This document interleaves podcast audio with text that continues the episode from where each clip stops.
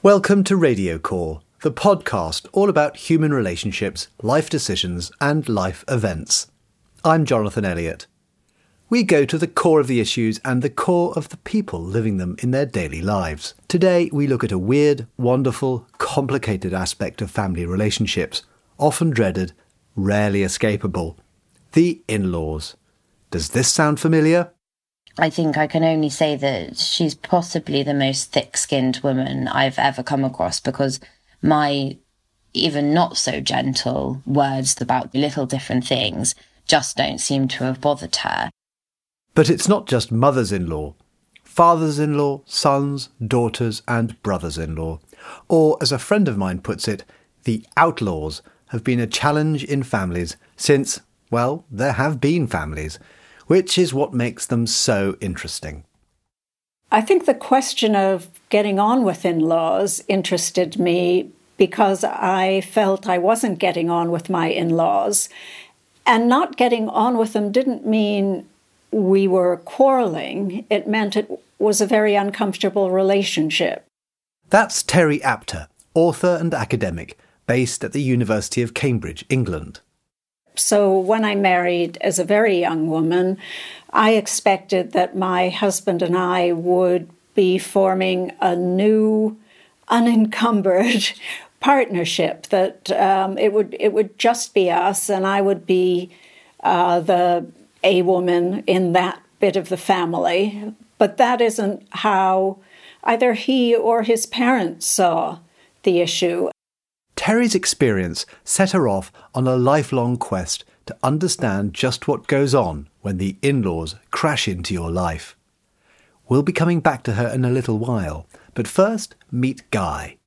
I've been with my wife, well, we've been married for nine years, together for ten. Uh, we're both actors, we met doing a play. This is a three character drama. At one corner of a triangle is Guy's wife Emma, at the other, her mother in law, Guy's mum and there's Guy, the man in the middle. Or is he? The plot of this play is both very recognisable and completely unique. Let's hear it from Guy's perspective. I think you know it's it's fair to say that my family's a sort of conservative background, very traditional, and Emma's are quite her mum anyway, very modern, pretty liberal. She's she's a music teacher. They're very into the arts, Guy's mum and Emma have not always seen eye to eye. In fact, their relationship has all the classic characteristics of the mother in law and daughter in law trying to get along. Emma and my mum.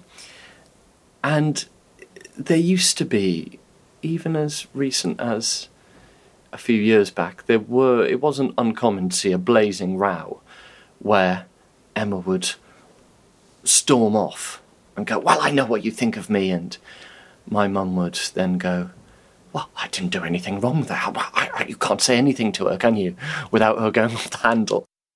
Did I say there were three characters in this drama? Let's add another. We had our first child. We are pretty liberal, I, I guess, in the way we bring him up. He chooses shoes for himself. One time he's chosen pink sandals you know, he has his nails painted sometimes. You know, he's got two cousins who are both girls, and together they they'll all get their nails painted, and he'll sometimes have his nails painted pink. Um, and my mum sometimes has got things to say about this. Attitudes in multicultural liberal London are a bit different from the traditional working class areas of South Wales that Guy's family is from. There was trouble on the horizon. Big trouble he went to a Halloween party, but he wanted to go as Elsa from Frozen. So he wore this full sort of Disney princess dress. and uh, you know, I've got to admit that I was I was a little oh, you know, do is this okay? Is he going to be bullied for this and wearing the pink sandals and stuff? But I definitely wasn't going to be the dad who who said no you can't you can't wear that you know i definitely wasn't going to be that person so he he turned up in this dress and it was really celebrated by everybody we put a photo of him on facebook and this found its way back to my mum And she phoned uh, one day when we were in the car. Myself and Emma were in the car, and she was on loudspeaker on the car phone. I don't think she knew Emma was in the car, and she said, "Oh, Guy, I've been meaning to speak to you. What, what, what did you dress him in? You know, what did you dress him in for that Halloween party?" And and she goes, I'm so upset about it. I'm really upset. He's a little boy. He's so lovely, and you're putting him in a dress for this party. And we were both kind of silent, and I said, Mum, just to let you know, you're on speakerphone in the car. and she said, I don't care. This is what I think. And, you know, got quite angry about it. And and basically she went, Well, I'll speak to you later. Goodbye. And hung up and and we didn't speak to her for about two weeks. That triangle, the mother, son, daughter in law, is extremely important. And it uh, affects often affects the quality of the marriage as well as the quality of the relationship between mother and son. Terri Apter's research into in law relationships stemmed from in depth interviews of 156 individuals and 49 families. Guy's story is a classic and posed to him a classic dilemma. Now, what I found, and I think I was surprised by this, um, that sons tend to be very, very loyal to their mothers. It doesn't mean that they're under her thumb, it doesn't mean that they're her little boy, but they tend to be very loyal. And sometimes they feel that setting um, any kind of boundary is being disloyal to her. And a wife may feel that in failing to work with her to set boundaries, that um, her husband is being disloyal to her. We'll come to Guy's solution to his mother's outrage and the potential row with her daughter in law in a little while. But first, let's look at another thing that Terri Apter discovered in her research.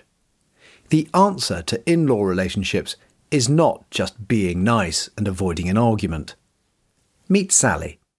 So, uh, my husband and I met at university, and um, then we went on to have three children, uh, two boys and a girl. And the the uh, my daughter got married four years ago, and my son got married uh, just over a year ago. He'd been going out with his girlfriend for 10 years, so we knew her very well. And um, yeah, we knew her very well. And my daughter knew her husband for 10 years, but they only got together for the last sort of six years or so, and then they got married four years ago. Um, and both of those relationships have, have finished now. Sally has watched the marriages of two of her children collapse, and it's been agony. At the start, her daughter's marriage in particular looked like it had been made in heaven. We were really delighted for them both because it looked like it was going to be a good match and they'd known each other for such a long time so why wouldn't it be, sort of thing? And uh, no, he, it was fine. It was fine. And then they got married, and uh, and it wasn't. so. That was the marriage of Sally's daughter and son-in-law, and she didn't get to know the son-in-law very well. In the marriage of her son, her daughter-in-law was close, close but radically different. She absolutely says what she thinks, which you know, some is is perhaps not always easy, not always easy, and um, and not. Um, sometimes I found that quite tricky when she was being ruthlessly honest.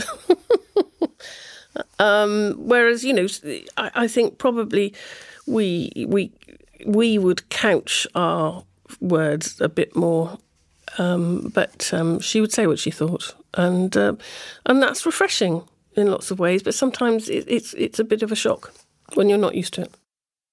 Sally's gained and lost two in-laws, and it's been very painful. Like any parent, she wonders if she's to blame, and if so, how. Never, ever would either of us ever have interfered in what was going on in those relationships. They had to kind of do that for themselves, make their own decisions, sort themselves out. But I think there are times when maybe it might be helpful to say what you're actually thinking rather than trying to protect the other person. And in a way, I think that's what I learnt from my daughter in law because she would say what she thought, whereas I'd be too scared to to do that in case I hurt somebody's feelings or whatever, that kind of thing. But um, but it's very fine line. It's a really difficult thing to do. If you, you, you, you don't want to interfere, you don't want to be seen to be interfering. You want them. It's their lives. They've got to make these decisions themselves. But at the same time, if you see something which you think you really think is is wrong, then is it right to keep quiet, or should you should you actually say something? I'm not sure. I still don't really know the answer to that one. Sally's soul searching is a common feature of the in law who wants to get it right. The mother in law doesn't want to be that awful mother in law. So you're already dealing with, um, you know, a negative schema. Uh, but the idea of um, you know, having to bite your tongue. Um, if you look in Greek drama, there's um, there there's a very common saying: "An ox has stepped on my tongue," which means you're not allowed to say what you want to say. What is special, I think, about the in law relationship is that there are two very different families coming together, and you don't know what you can say and what you can't say. Finally, meet Catherine. First baby, new partner, new home. For Catherine right now, everything is very, very new.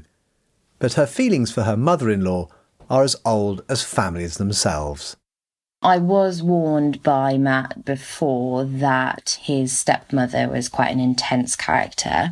Intense and seemingly indifferent.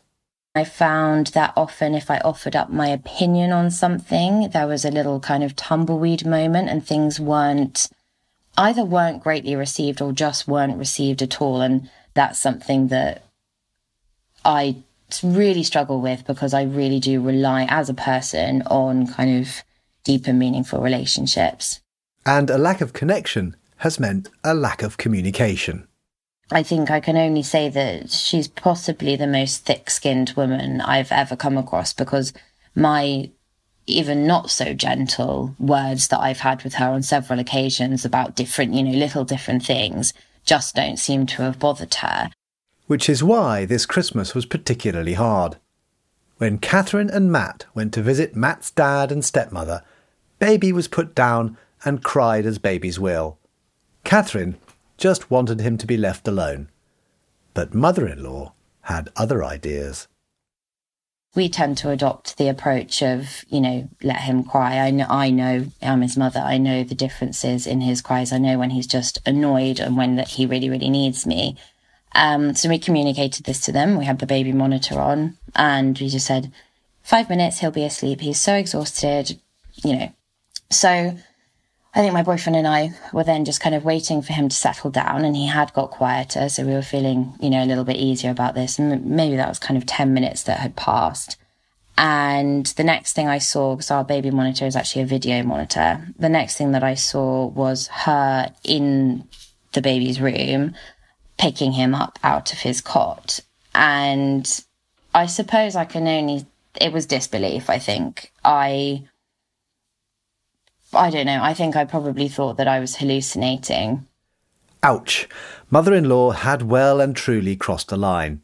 For Catherine, it's now only a matter of time before hostilities break out into the open.